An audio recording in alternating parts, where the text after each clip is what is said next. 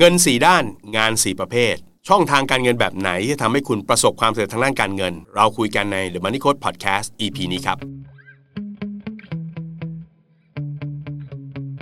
สวัสดีครับ ขอต้อนรับเข้าสู่ The Money Code Podcast นะครับ เจอกันอีกแล้วนะ วันนี้เนี่ยนะครับแหมต้องถือว่าต่อจากคราวที่แล้วแล้วกัน เพราะว่าคราวที่แล้วเราพูดถึงหนังสือดังนั่นก็คือ พ่อรวยสอนลูกไปแล้วนะครับ ในตอนนี้ก็อยากจะเล่าถึงอีกเล่มหนึ่งแล้วกันก็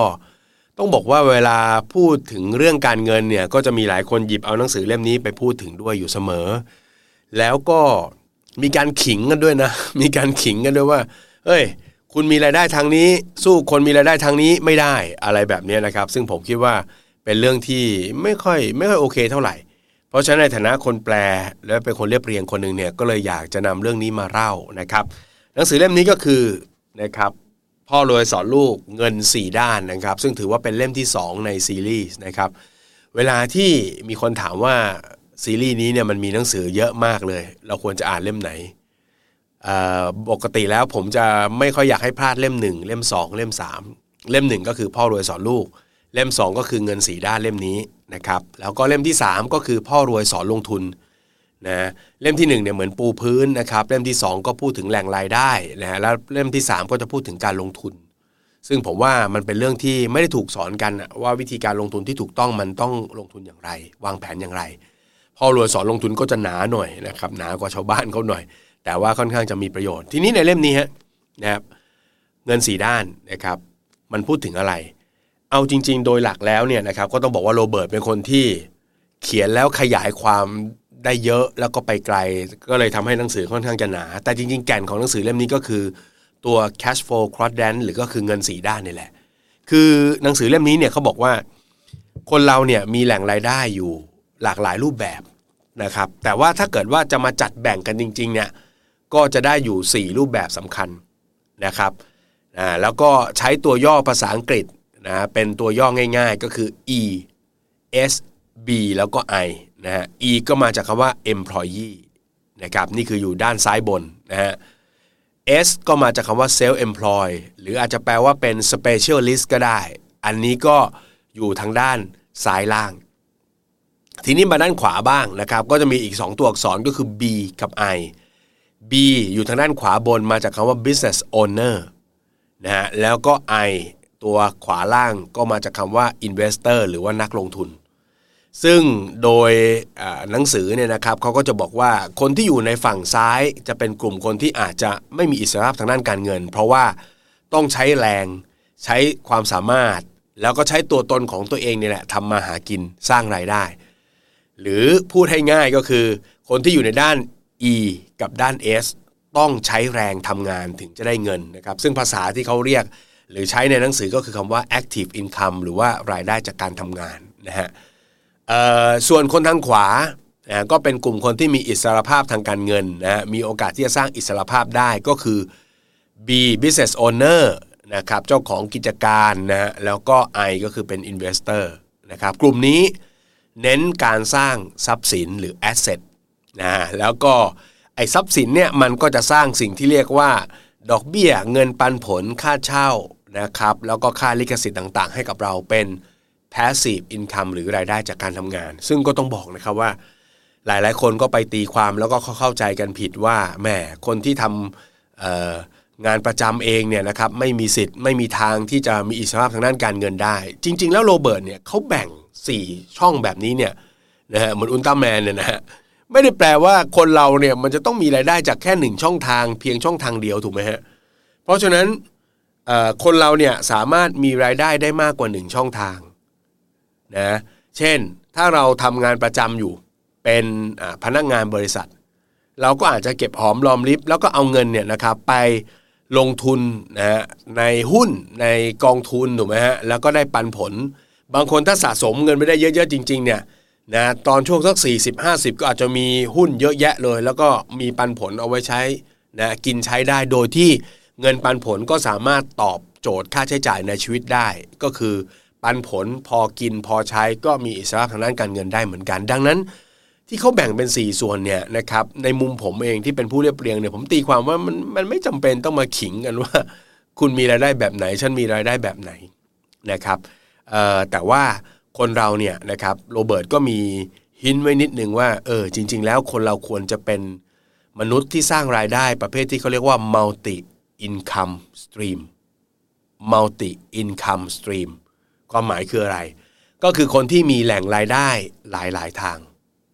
นะฮะลองนึกภาพดูนะว่าเออ ถ้าเราเป็นคนทำงานประจำถูกไหมเสาร์อาทิตย์อาจจะมีรับงานพิเศษนะจากนั้นก็พัฒนางานพิเศษของเราให้กลายเป็นธุรกิจนะแล้วก็มีเงินที่เป็นเเหลือเก็บเหลือออมเนี่ยเอาไปลงทุนนะนึกภาพนะครับแหมอยู่ดีๆก็มีเงินโอนเข้ามาในบัญชี อยู่ดีๆก็มีเงินโอนเข้ามาในบัญชีจากหลากหลายช่องทาง แบบนี้มันก็น่าจะเป็นวิธีการบริหารจัดการเงินที่ดี เป็นวิธีการสร้างความมั่งคั่งที่ดี แล้วก็เป็นการลดความเสี่ยงด้วยนะครับ เพราะว่าจะว่าไปแล้วเงินก็เหมือนกับ เรียกว่าเครื่องยนต์ทางการเงินใช่ไหมเพราะฉะนั้นถ้าเกิดเครื่องยนต์เครื่องไหนดับ งานงานไหนเกิดไม่สร้างรายได้ เราก็จะสามารถมีมาเติมมาตอบโจทย์ได้ และที่สำคัญที่สุดครับ multi income stream เนี่ยก็ควรจะเป็นทั้งที่เป็น active แล้วก็เป็น passive ผสมกันไปนะฮะทีนี้ ในส่วนของ ESBI เนี่ยก็ต้องเล่าให้ฟังว่ามันก็มีคำนิยาม ซึ่งก็มีการทะเลาะเบาแว้งกันเยอะมากว่า อย่างนี้เรียกว่า E อย่างนี้เรียกว่า S อย่างนี้เรียกว่า B อย่างนี้เรียกว่า I นะฮะก็ต้องอแจกแจงเพิ่มเติมอย่างนี้ครับว่าถ้าเป็น E เนี่ยนั่นหมายความว่าคุณเป็นรายได้ประเภทที่เป็นรายได้จากการทำงานให้กับบริษัท หรือคุณอาจจะเป็นข้าราชการก็ได้ คุณทำงานครบ 30 วันก็มีคนจ่ายเงินให้คุณ อันนี้คือกลุ่ม E เขาก็บอกว่ากลุ่ม E เนี่ยมันไม่มั่นคงนะ เพราะความมั่นคงมันขึ้นอยู่กับนายจ้าง นายจ้างเขาอาจจะไม่รักคุณวันไหนแล้วเอาคุณออกก็ได้นะครับนี่คือเอาตามหนังสือก่อนนะ แล้วเดี๋ยวผมจะปิดท้ายในเรื่องของประเด็นสำคัญสำคัญในทางการเงินที่ควรจะเอาไปใช้มากกว่า การเอามาขิงกันนะเพราะฉะนั้นถ้านายจ้างไม่โอเคกับเรา ชีวิตของเราขึ้นอยู่กับปลายปากกาของใครบางคน นี่จะมีคำแบบนี้ด้วยนะฮะซึ่งก็ว่ากันไป ถัดมาก็คือกลุ่มที่เป็น S นะฮะ S นี่คือ self employ ก็คือการเป็นเจ้านายตัวเอง เป็น specialist เป็นผู้เชี่ยวชาญอะไรบางอย่าง เป็นคนที่เก่งครับ แล้วก็เอาความรู้ความสามารถตัวเองไปรับจ็อบไปรับงานทำงาน คนจะสับสนระหว่าง S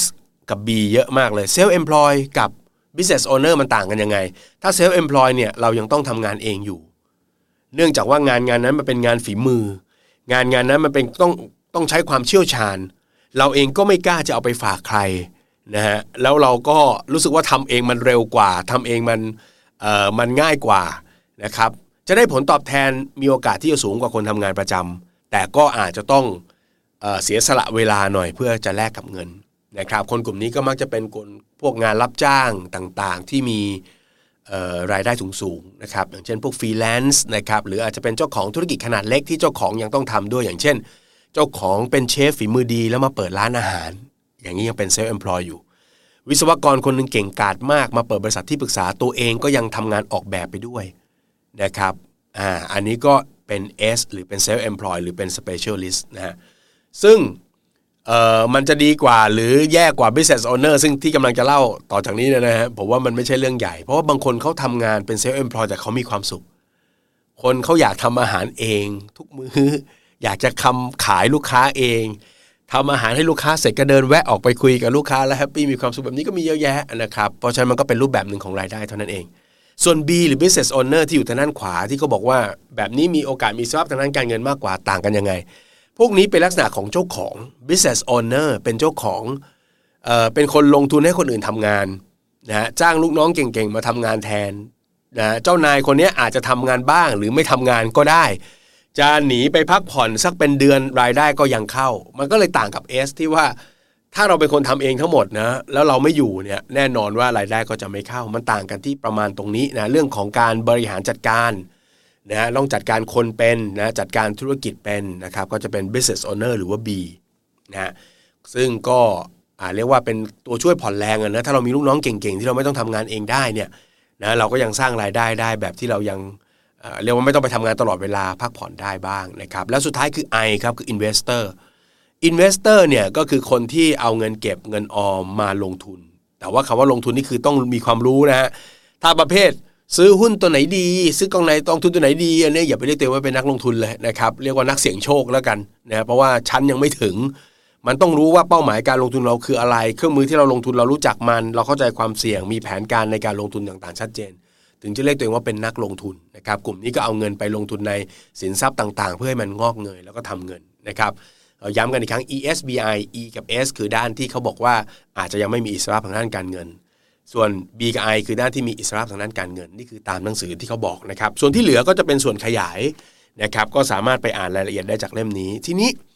มันก็เกิดกระแสขึ้นมาว่า อ๋อ อย่างนี้แสดงว่าคนทำงานที่เป็นพนักงานประจำไม่ดีสิ คนที่เป็น specialist หรือ self employ นะทำงานแบบที่ตัวเองรักตัวเองชอบ อยากจะลงมือทำทุกสิ่งทุกอย่างก็ไม่ดีสิ เพราะหยุดทำงานแล้วก็ไม่ได้เงิน โรเบิร์ตมีประโยคหนึ่งที่เขียนไว้ในหนังสือเล่มนี้แล้วผมชอบมากครับ เขาบอกว่า มนุษย์เราทุกคนสามารถรวยได้จากทั้ง 4 ด้าน ของเงิน 4 ด้านนี้ ผมก็ไม่แน่ใจว่าคนที่อ่านหนังสือเล่มนี้เนี่ยมองข้ามประโยคนี้ไปหรือเปล่า คนทุกคนสามารถรวยได้จากการเป็นพนักงานประจำ รวยได้จากการเป็นคนทำงานหรือเจ้าของงานของตัวเองนะครับรวยได้จากการเป็นฟรีแลนซ์รวยได้จากการเป็นเจ้าของกิจการ รวยได้จากการเป็นนักลงทุนทำได้หมดเลยถูกไหมอ่าบางคนเป็นพนักงานประจำมันจะรวยได้ไง เขาขึ้นไประดับผู้บริหารเขาก็สามารถดูแลตัวเองได้ถูกไหมฮะก็รายได้ก็เยอะพอสมควร แล้วก็มีพร้อยกับด้านกัน ซึ่งคนหลายคนที่อ่านหนังสือก็มองข้ามไปอีก คนเรารวยได้จากการเป็นด้านใดด้านหนึ่งในเงินสี่ด้าน และในขณะเดียวกัน ทั้งสีด้านนี้ก็มีโอกาสทำให้เราจนลงได้ด้วยเหมือนกัน พนักงานประจำได้เงินเดือนสูง แต่บริหารเงินเฮงซวย ชีวิตก็แย่ เจ้าของกิจการถูกไหมฮะที่บริหารจัดการเงินไม่เป็น หรือทำธุรกิจไม่เป็นเอาเงินมาลงทุนในสิ่งที่ยังไม่รู้ก็เจ๊งได้เหมือนกัน